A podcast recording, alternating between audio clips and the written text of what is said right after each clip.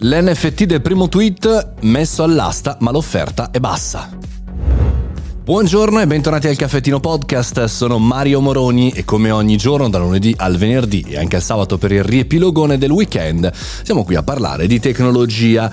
Io sono qui a parlare di NFT perché insomma il eh, tweet, il primo tweet fatto eh, da Jack Dorsey è stato comprato eh, un anno fa per 2,9 milioni di euro, insomma come sapete c'è stata una grossa spinta speculativa per gli NFT, ecco è stato messo all'asta per 48 18 milioni, ma l'offerta per ora, quella più alta, è stata di 12 mila dollari. Quindi molto probabilmente un super flop o cominciano a esserci dei super flop per quanto riguarda gli NFT. Questi token non fungibili, per dirla all'italiana, sono fondamentalmente ormai una grossa moda dal punto di vista speculativo. Il cripto imprenditore Sine Stavi aveva comprato l'opera per 2,9 milioni.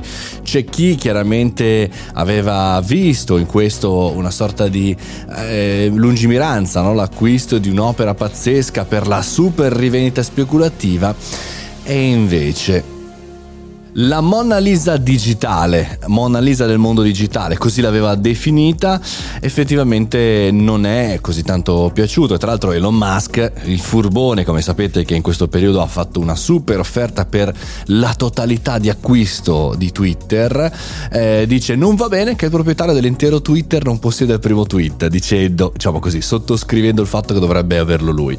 Però questo, questa notizia, poi chiaramente eh, ora l'asta è scaduta, sicuramente sicuramente qualcuno lo acquisterà e chiaramente questi, queste situazioni eh, sono interessanti perché sono il classico esempio speculativo, non è proprio l'essenza dell'NFT che è anche eh, per fortuna ben altro.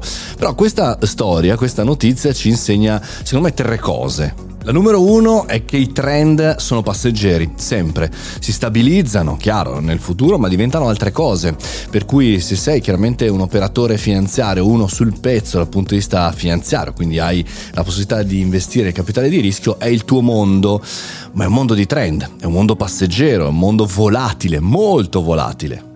Il secondo insegnamento è che è vero, ci sono tanti ragazzi per assurdo anche tanti ragazzini molto giovani che eh, stanno costruendo un proprio wallet milionario, ma visto che il mercato va sempre a pari, un po' come il banco del gioco d'azzardo, ci sono tantissimi che stanno perdendo un sacco di soldi eh, con questo mondo delle cryptocurrency. Quindi trovare un equilibrio personale potrebbe essere molto utile prima di inserirsi all'interno di questo mondo, perché comunque le cifre sono chiaramente molto importanti.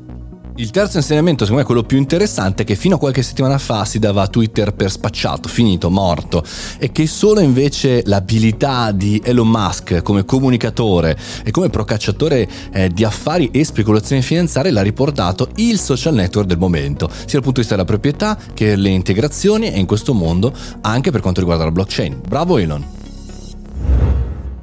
Ti ricordo che il Caffettino Podcast è supportato dagli amici del Caffettino, una community che supporta questo podcast con un abbonamento su Patreon, patreon.com slash Mario Moroni e potrete ricevere anche fantastici benefit. Vi ricordo inoltre che il 28 e il 29 maggio c'è Foo Fighters, www.foofighters.it. Ci rivediamo dal vivo a Roma con la nostra reunion e noi ci sentiamo domani.